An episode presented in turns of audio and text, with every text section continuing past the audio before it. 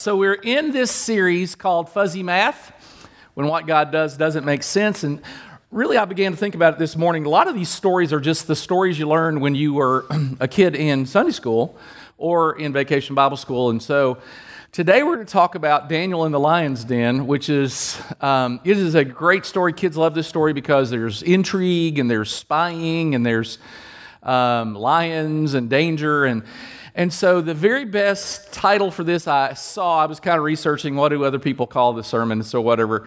And the very best one I saw was uh, What to Do When You're on the Menu. I, I think that is a great title. And so, that's the title of the message today.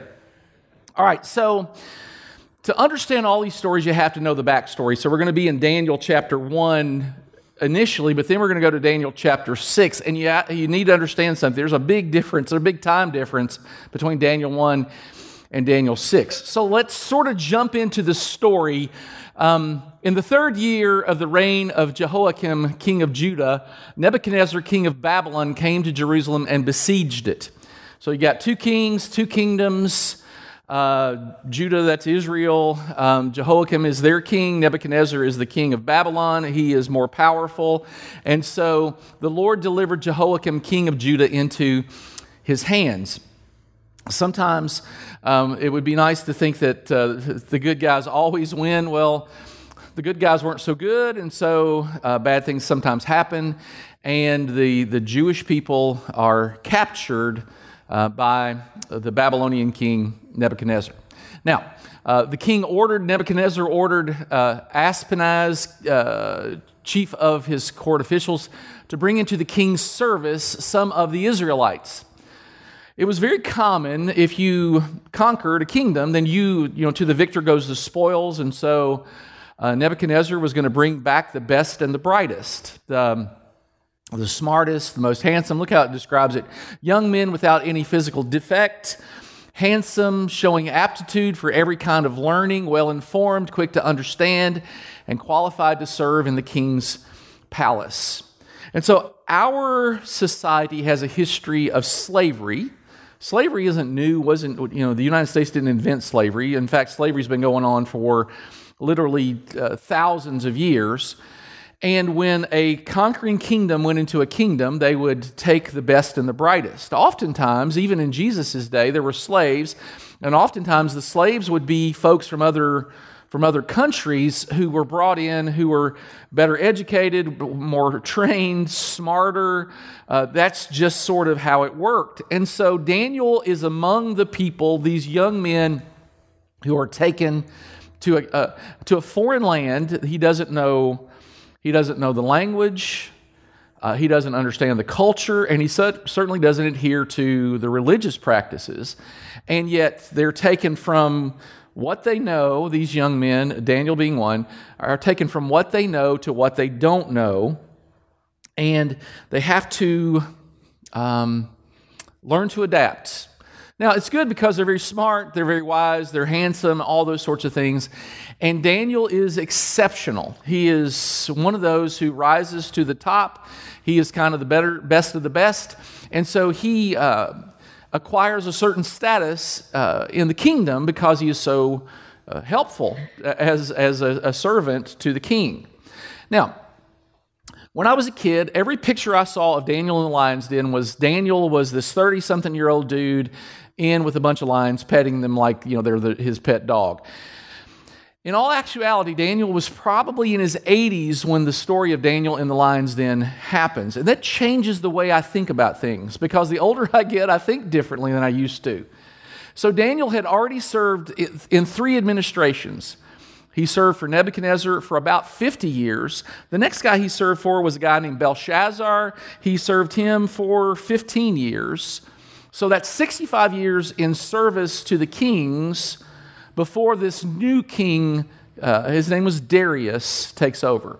So from Daniel 1 to Daniel 6, there's about a 65 year run there of Daniel being in um, the, the employ, if you will, or uh, as a slave to the kings. So he's he's an old guy by now. I mean, he's in his 80s. Most likely, he's in his 80s. If he's not in his 80s, he's knocking on the door of 80.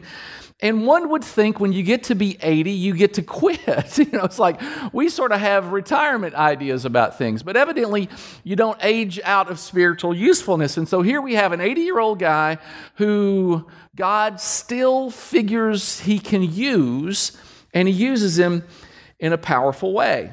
Now, it pleased Darius, this is the new king, the third king that Daniel has worked for, to appoint 120 satraps uh, satraps are sort of like um, governors, kind of a, a, ruler over an area. Uh, 120 satraps to rule throughout the kingdom with three administrators over them. So there was a, a, guy over, well, if it's 120, 120 divided by three is 40, so maybe every 40 satraps have a, a leader uh, in charge of them. It's kind of a, you know, it's a, you can see that in your mind, this um, uh, organizational chart that there's the king, and then these three guys, and then 40 guys under each of the three guys. And one of these administrators was Daniel. And the satraps were made accountable to them so that the king might not suffer loss. Super interesting language here. When, when you say so that the king might not suffer loss, what that means is if there's a downturn in the economy, the king doesn't feel it. So it's going to come out of the satrap's pay.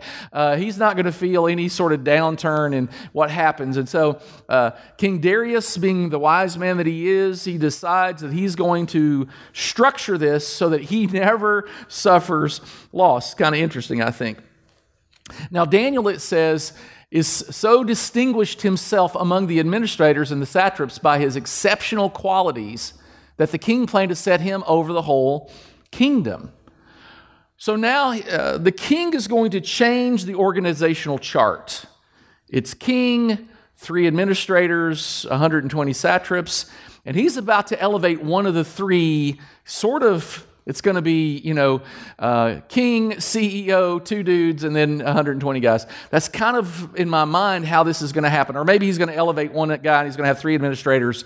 But Daniel's going to be over everybody. Now, um, quick question. How do political, most political rivals act when passed over for a promotion? This is a test. It's your only test for the day. We've only got one test, but how do they typically respond? Do they take it in stride and quietly fade away?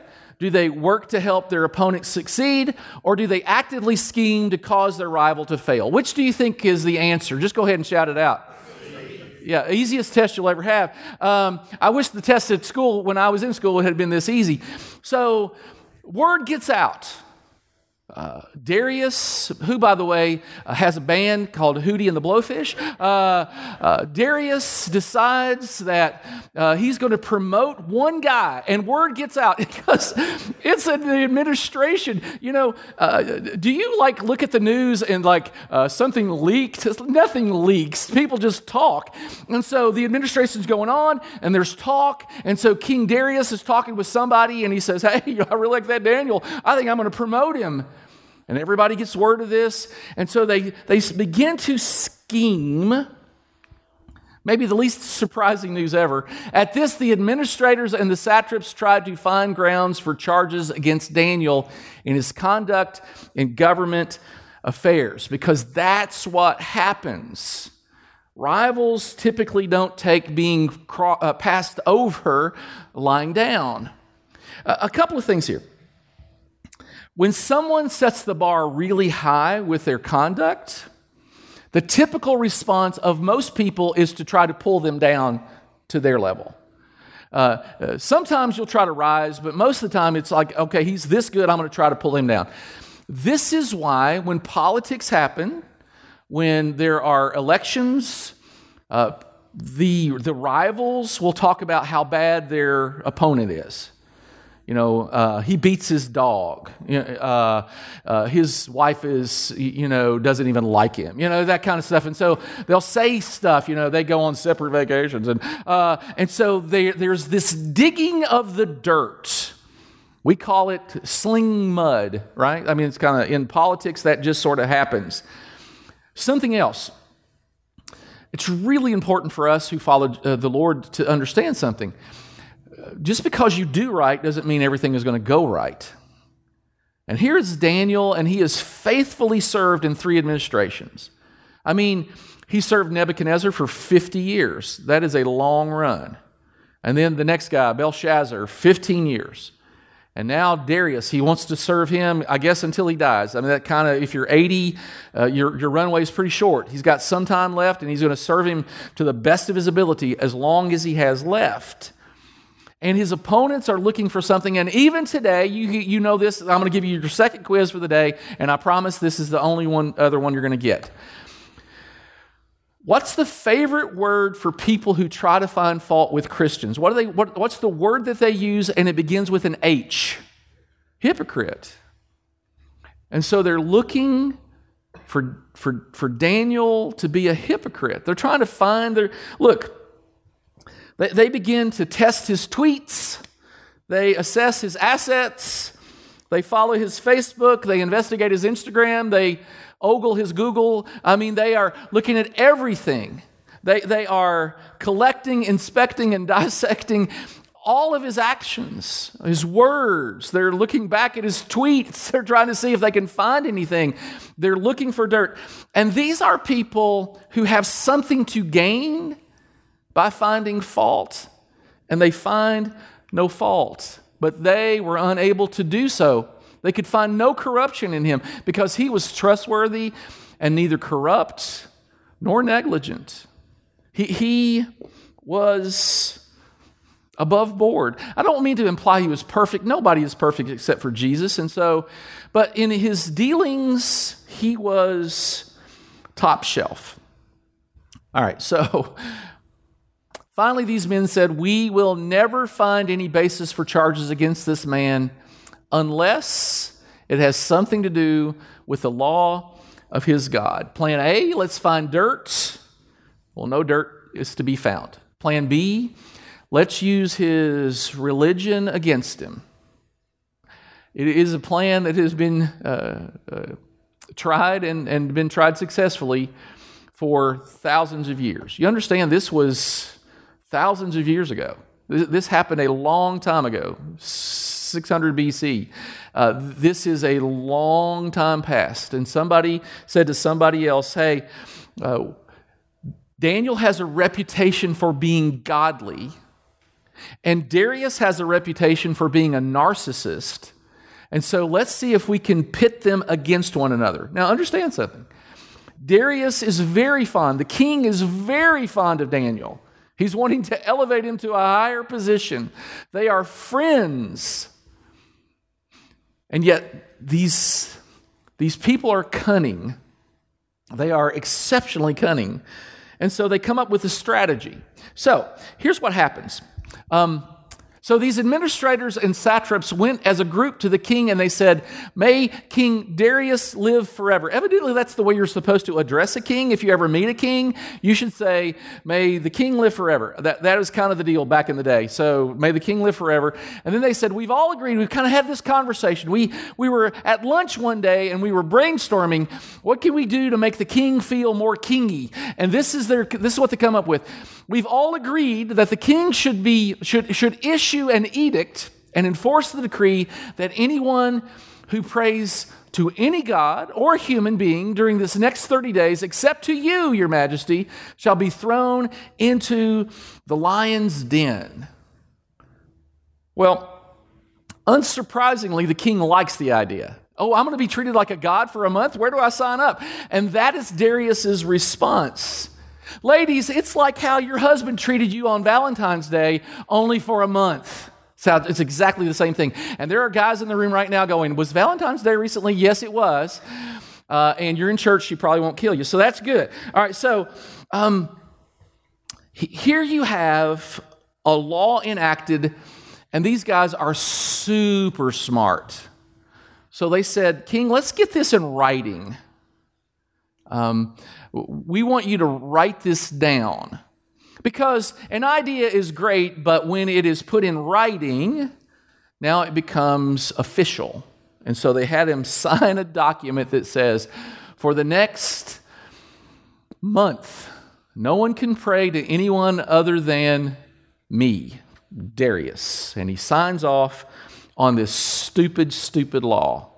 He thinks it's great Uh, he, he wasn't playing the movie forward. How could this, how could anything bad happen from this? And you have to ask yourself the question. Think of how chilling it would be if in America there was a law that was passed, and, and I don't know if you can see this happening, but it could happen. What if a law was passed where you couldn't worship the way you wanted to, or you couldn't pray the way you wanted to, or you couldn't attend church if you wanted to? I mean, there are, not this country, but there are countries where that is in existence. There are places in the world today where you can't pray the way you want. You can, you can, but it's illegal. You can't attend church the way you want. You can, but it's illegal. Uh, there are places in the world today with these kinds of rules. And so here we have Daniel, thousands of years ago, who experienced the same thing. So let's look at some lessons from Daniel. Number one, in public, exercise integrity. Now, remember, we're going to kind of uh, double back on this verse. Now, Daniel so distinguished himself among the administrators and the satraps by his exceptional qualities that the king planned to set him over the whole kingdom. Distinguished himself among is comparative language, it's an expression of comparison he stacked up wonderfully with other people.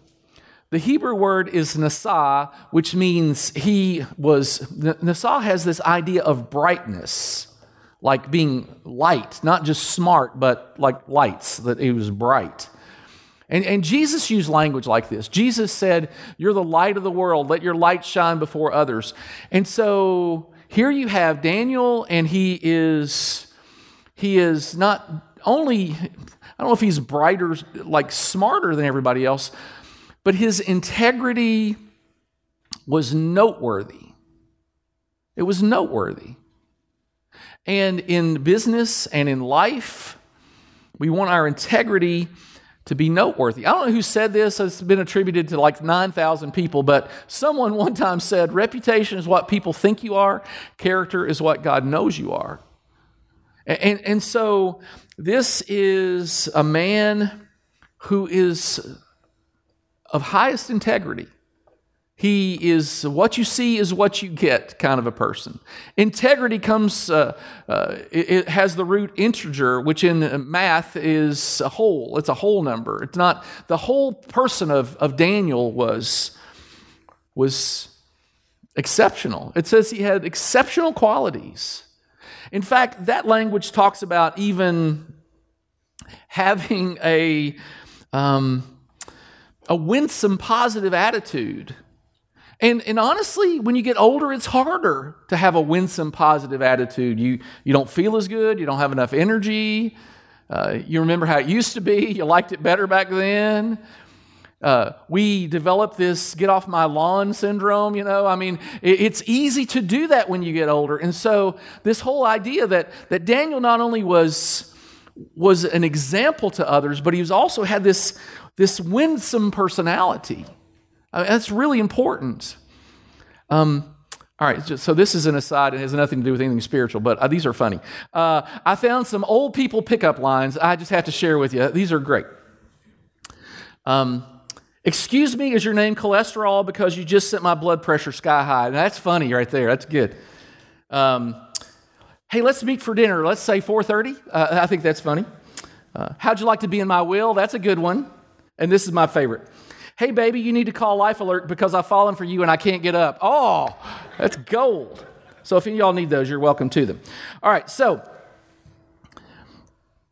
one of the things you do as you get older is you have to remember okay, I still set an example, but also one of the things I need to do is to continue to maintain a certain enthusiasm in life.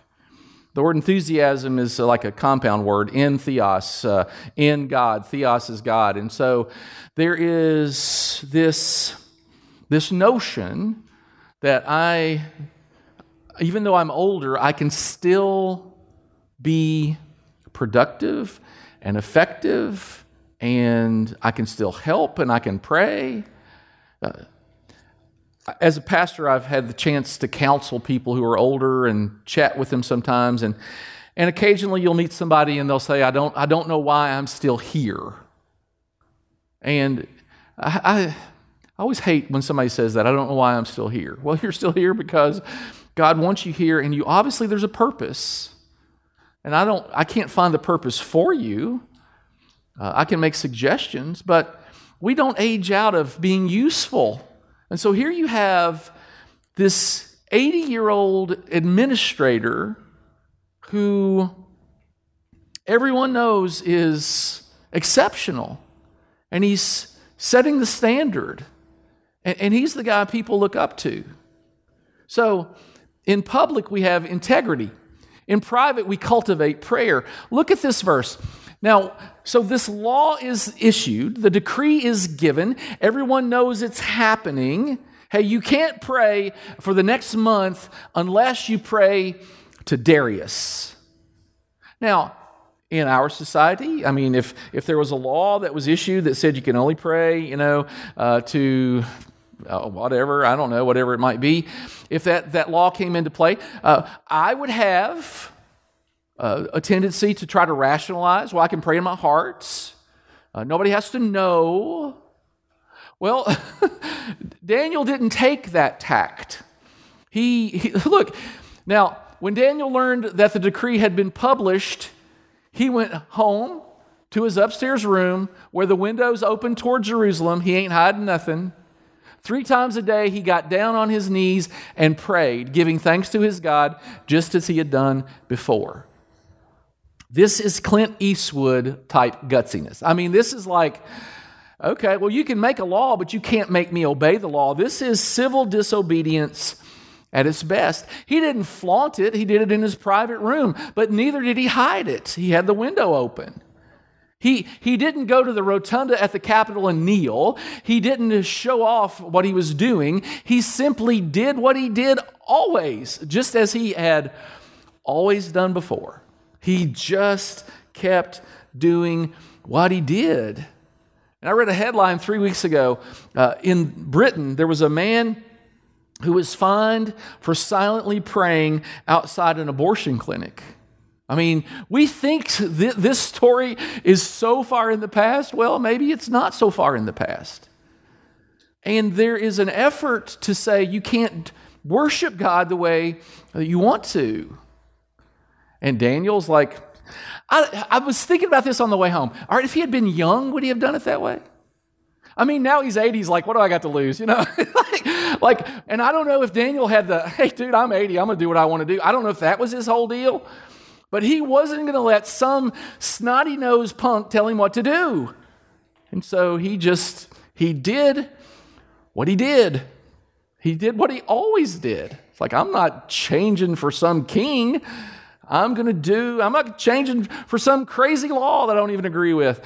I'm going to do what I do. And Martin Luther King Jr. one time said, uh, if a man hasn't discovered something he, he will die for, he isn't fit to live. I think that is a brilliant statement. If a man hasn't found something he's willing to die for, he's not fit to live. Now, I'm no art critic. I don't really know the ins and outs of art, but I like what I like. And I like this picture. It's a Norman Rockwell. And it's set in this greasy cafe, and uh, these are uh, obviously kind of white collar or uh, blue collar workers. And, and this little grandmother and her grandson find themselves sitting at a table. Maybe the, the restaurant was full, and there they are. And they are going to pray whether anybody else prays or not. I think it's a sweet, sweet picture. Prayer is this powerful statement. You don't pray for show. But you don't hide it either. If you go to Mr. Salsa for lunch, pray over your meal. Don't, you don't have to like yell it, but just pray. I mean, be people of conviction. God has called us to this. Look, I'll tell you the best time to pray. When you're driving home, you need, if you have driven in Greenville, you need to be praying. I mean, good grief. I pray that I won't kill somebody. I mean, it's like, you know, there's this prayer to be prayed out there. Now, Daniel kind of shows us how to do it. Let me show you a couple things. He had a specific place to pray. He went home to his upstairs room where the windows were open toward Jerusalem. Now, at this point, Jerusalem is, is rubble. I mean, it had been uh, conquered and destroyed and tore down. He wasn't praying to Jerusalem, but he was praying to the God of Jerusalem. He's like, This is kind of, I'm going to have a certain place to sit, I'm going to face a certain way. For me, it is in uh, our bedroom. We have a couple of chairs there. I have, a, I have one that I sit in when I'm going to read my Bible in the morning. And so I get up, I get my coffee, I read my Bible. Uh, that's where I pray. I have my little notepad there. These are the people I'm going to pray for today, that kind of thing. And so you have a, a, a routine. Uh, Jesus had a routine. Very early in the morning, while it was still er, dark, Jesus got up, left the house, went off to a solitary place where he prayed. There, there, we, you need to have a designated place. So, where am I going to pray? What's going to be my spot to pray? Maybe it's in the living room, maybe it's in the den, maybe it's in the bedroom, maybe.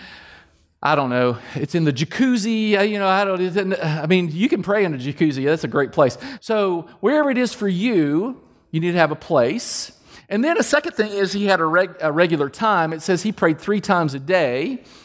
Um, there's a, a, a, psalm, I think it's the 55th psalm, that says, uh, Evening, morning, and noon I pray to you. And so in the Jewish mind, the, the day began in the evening. And so that's kind of why he says it. So three times a day, he has this schedule to pray.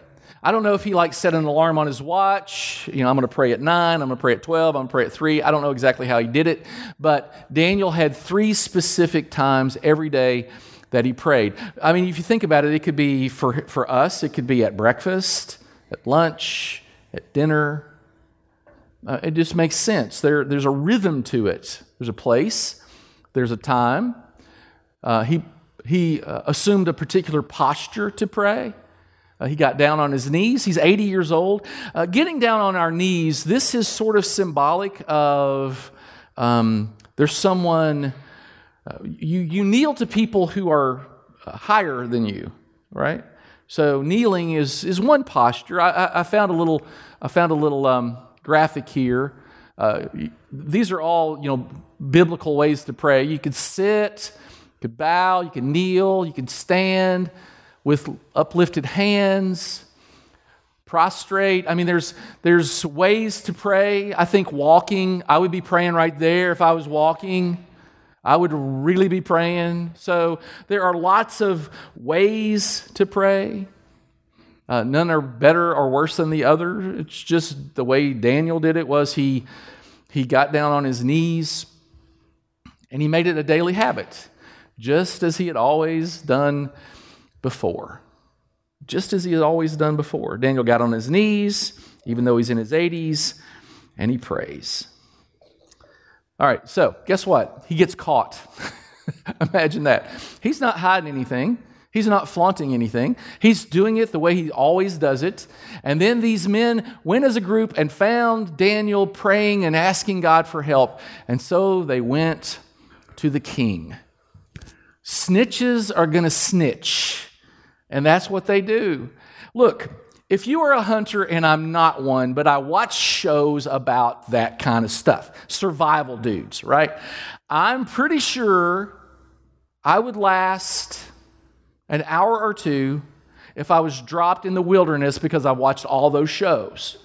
I know how to make a deadfall trap. Do you know what that is? Well, I do. I don't know how to make one, but I'm pretty sure I could because uh, I've watched the shows. Now, when I watch the shows, these guys uh, and gals, they have a notion around the prey.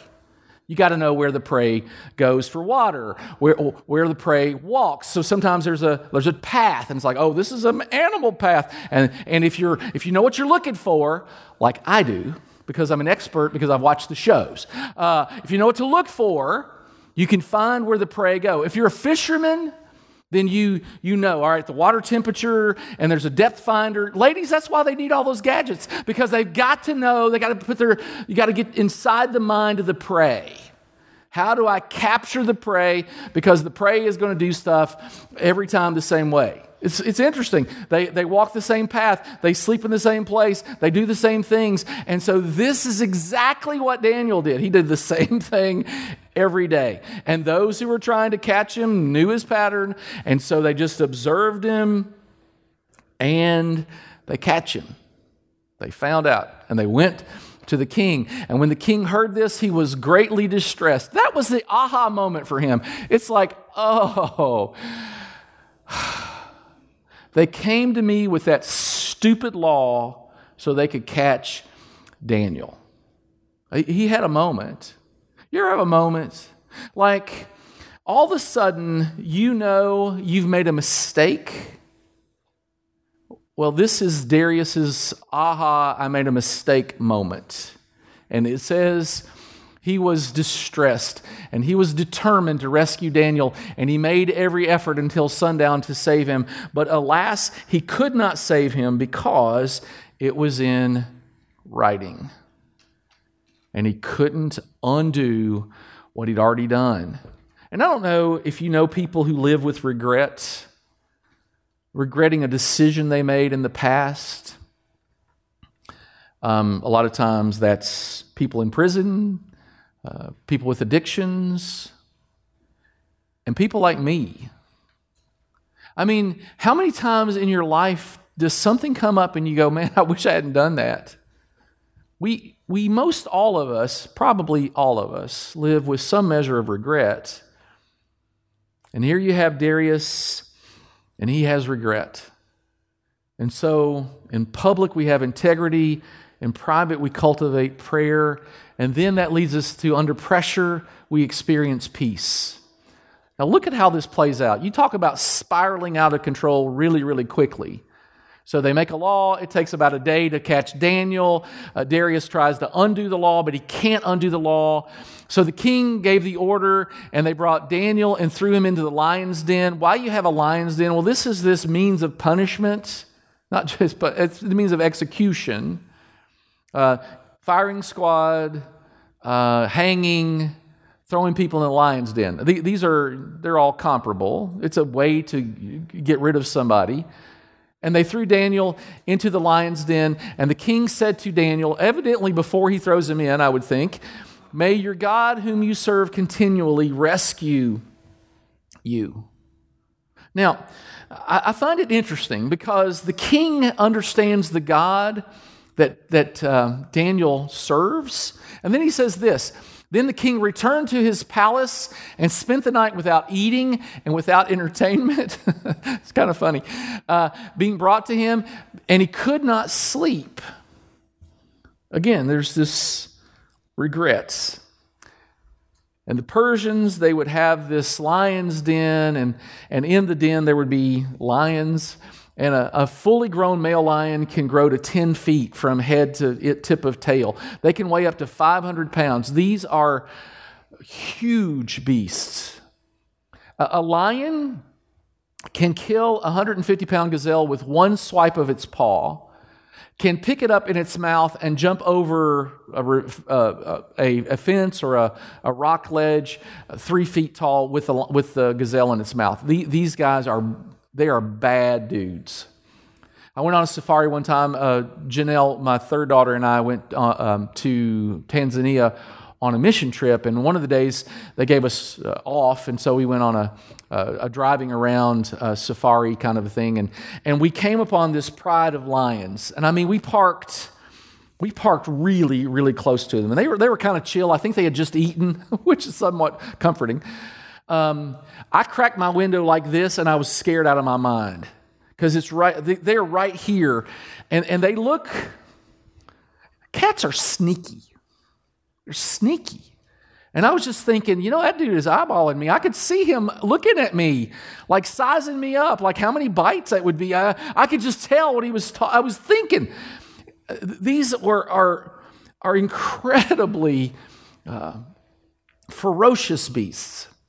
If you're thrown into a lion's den, the idea is you do not come out. They don't throw, them, throw you in there to hang out with the lions. They're hungry, and you are a meal. That's the whole purpose of a lion's den. They keep them hungry. And so they throw this 80 year old dude. Now, think about this being thrown into a den at 80, that's going to be punishment enough. I mean, when you fall down and you're 80, sometimes you don't even get up from that. So here you are, and he's throwing him into this pit. And here's what happens At the first light of dawn, the king got up and hurried to the lion's den. I don't suspect that was his normal practice. When you're a king, you can sleep in, but he didn't sleep in that day. And when he came near the den, he called to Daniel in an anguished voice. Now, this is how I see this going down. If I am the king and the lion's den is here and there are active lions, I don't know if they can jump out or not. So I'm kind of, I'm kind of talking to him from a distance, right? Hey, Daniel, I'm, I'm, I'm, like, I'm yelling into the pits.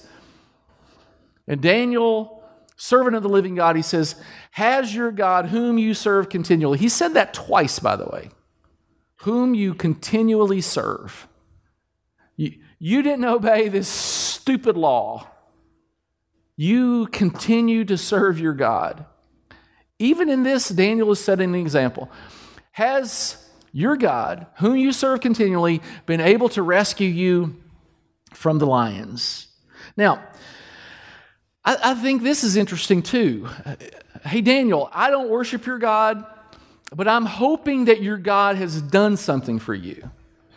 Because when they threw Daniel into the pits, there's no chance Darius thinks the odds of him coming out are slim and none and slim left town. There's just no way he's coming out of this because